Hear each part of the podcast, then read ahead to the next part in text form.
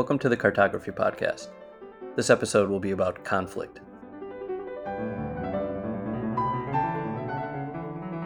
I thought that it would be uh, extremely relevant. Uh, I mean, we both thought that it would be extremely relevant in this day and age with all of the conflict of various sorts going on around us to um, address this very complicated and very relevant issue of, of conflict.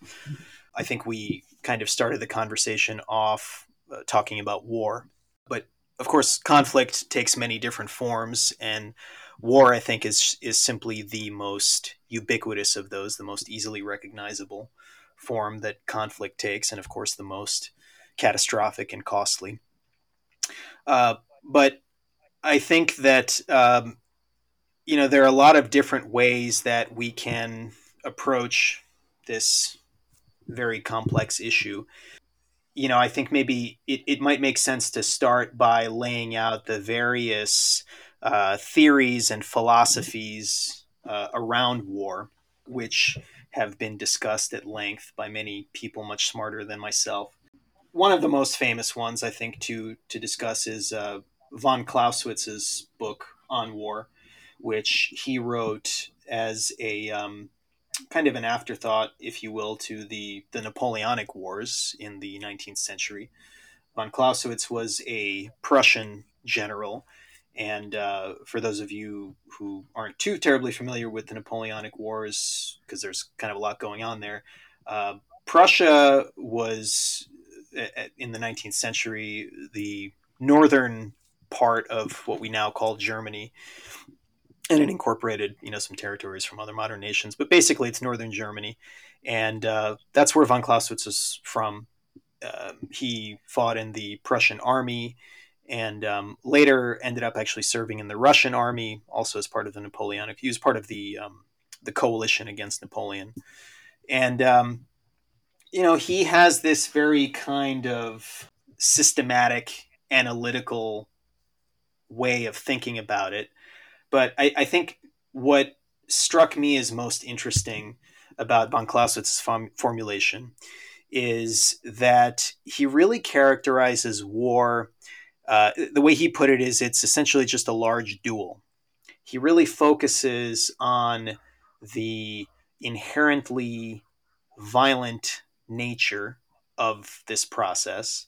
And one of the things I really respect about this book is the way that he makes it very clear that all kind of moral pretensions and, and sort of cultural norms around warfare are very contingent upon circumstances and that ultimately carried through to its full realization. War is violence. What i like most about clausewitz's framing is that he sort of describes realpolitik in very frank terms so I think his perspective could probably be most accessible by the quote, war is merely the continuation of politics by other means. I think what that really gets the reader to think about then is how, like, to think outside of the box in terms of motive for geopolitical conflict. So, like, it's basically the idea that that war is used strategically to achieve specific objectives, like whether economic or political or even personal. Yeah, and this is one of the things that I think is kind of you know because he he makes several points, but that's sort of what I think is is lacking a little bit from uh, his characterization of it earlier in the book as you know sort of mere violence. He doesn't say mere violence, but uh, he he focuses on that aspect of it, and you know that dynamic really brings to mind many examples throughout history of um, some of the most famous generals ever, and I've made this point on here before, uh, you know, were frankly losers. Um, they were generals who were excellent at winning battles, but not very good at ultimately winning the war, which is just another way of saying not very good at keeping the ultimate political goal of the society at the forefront of their operations. You know, some really famous examples include Hannibal, uh, who famously defeated the Roman army in several, uh, you know, very dramatic battles. Uh, but of course, the Carthaginian state that Hannibal was serving lost the war and, in fact, lost its very existence to the hands of the Romans eventually. Um, Robert E. Lee, the famous uh, American Confederate general who uh, you know defeated the Union Army against all odds on many occasions, but ultimately, uh, you know, again, the Confederacy no longer exists. Uh, so l- lots of examples like this that I think really highlight the complexity of war, all its different facets, and um, you know, really make it an object worth studying in the sense that uh, it's just so high stakes, and I think that so many people have such kind of simplistic and emotional views for very understandable reasons, because violence, which is what it ultimately comes down to, uh, you know, has a very strong emotional effect on human beings. It's the aspect of these things that we remember. I think it's it's very important though to highlight the less sexy aspects of it. Uh, you know, just the, the sort of aftermath, the the norms and institutions which are established uh, as a response to war and which often would not be possible without the experience of that war. Uh, you know, my favorite example. There are many really good examples of this, but I think it's it's really important for a lot of people to know that the French Revolution, which uh, is is kind of considered one of the more extreme and sort of you know like it's it's discussed as this paradigm of a of a revolution that really got out of hand you know at least until the Soviet Revolution. Um, but I think one of the things that a lot of people don't understand and you can say this about the Soviet Revolution as well is that both of those took place in the middle of wars. And you know while telling the story of a revolution, which is really just a nice word for war anyway, um, you know, it can seem extreme for people to get kind of carried away. And that's, you know, one, one minute you're talking about, or one year you're talking about whether or not to depose the king.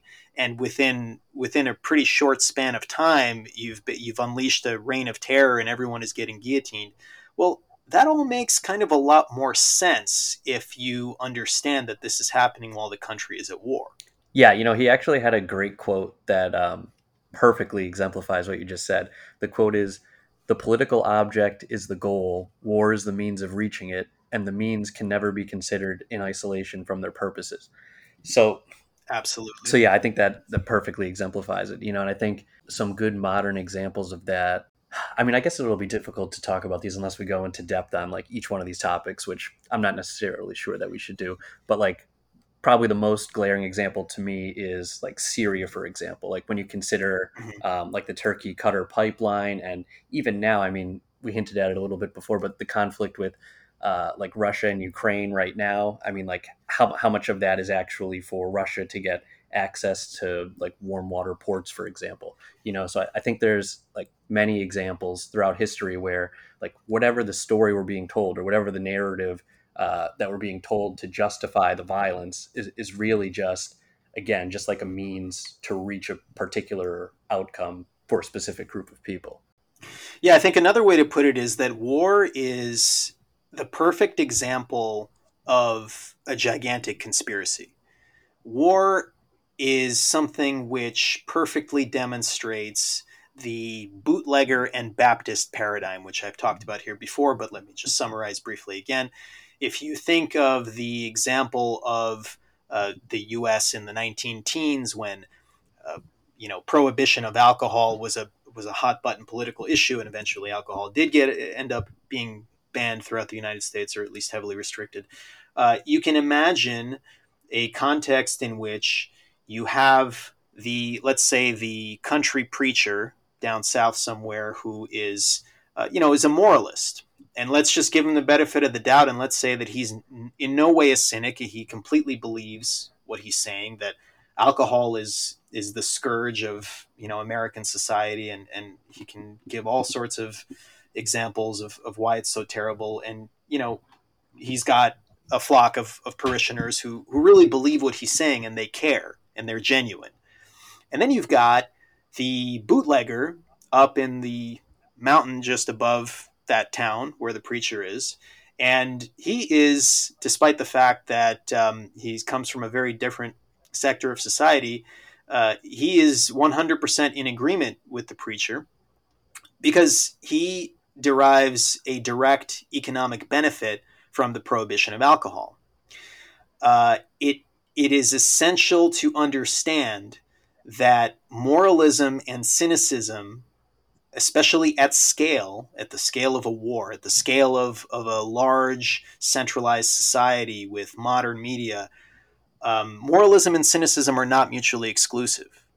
They can both contribute to the same outcome. And war is, of course, you know, again, it's just the most catastrophic example of that, where you have uh, I mean, probably the the you know take your pick of any of the nationalist wars of the 19th and 20th centuries, where uh, you know there were lots of just really genuine people who deeply believed and romanticized uh, their nation's qualities and and just you know they, they really felt willing and they believed they were willing to lay down their lives in service of some idea or perhaps if you asked many of them they would say just in service of their their fellow citizens their fellow soldiers you know the people back home etc and then you have uh, politicians and uh, you know corporations and all sorts of uh, organizations which directly benefit from what we have come to know as the military industrial complex. And, you know, of course, the current conflict in Ukraine is just the, the perfect example of that. It is absolutely geopolitics 101, everything that's going on right there. Uh, you know, yes, eastern Ukraine has a significant amount of natural gas that um, Russia would very much like to get, you know, keep its hands on. Yes, there is also, of course, a cultural component, right? There are plenty of people who also uh, believe, you know, both from the Russian point of view and the Western point of view, that this is a struggle about, uh, you know, either liberating the nation from Russian oppression or liberating uh, the Russian-speaking population in Ukraine from, you know, uh, Ukrainian Nazis. Um, all of these different stories have elements of truth, uh, and you know, personally, having been a little bit directly involved in the process of war, I, I, tend to take a slightly more cynical perspective on it.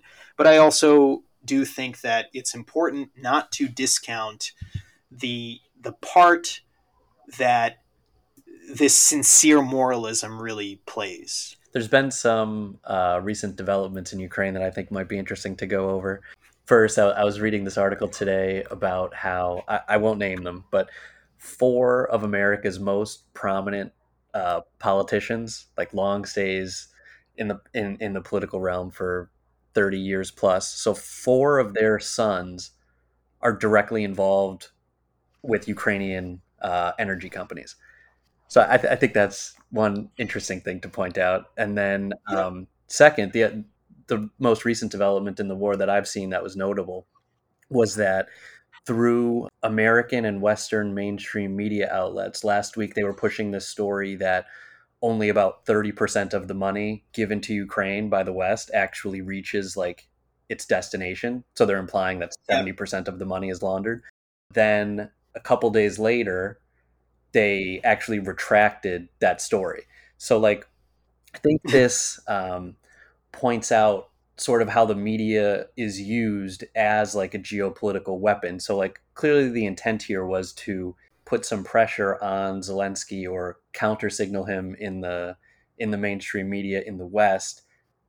But but we don't even know why necessarily. You know, so like mm-hmm. like like you and I just speculating will probably never know the answer to that and we won't even know like why that story was put out, you know? And I, I think that this is sort of just the reality with with a lot of geopolitical events. I mean, especially with what we're with what the public is told. Like the act of telling the public is actually like a strategic play for any piece of information. So, you know, he has one quote that, like Clausewitz has a quote uh, that is particularly good about this. He says, um, "Many intelligence reports in war are contradictory. Even more are false, and most are uncertain." So like I think that like mm-hmm. I mean based on the time that we spent working together, like one of the main takeaways that I had is like you could basically never believe like anything that you're being told and you have to really interpret it through the lens of like why am i being told this like what, what do they want me to do or what do they want me to think uh, as, as a result of being told this information yeah for sure i, I agree with everything you just said i will add one interesting if you'd like to hear the rest of this conversation, please subscribe to the Cartography Podcast at patreon.com.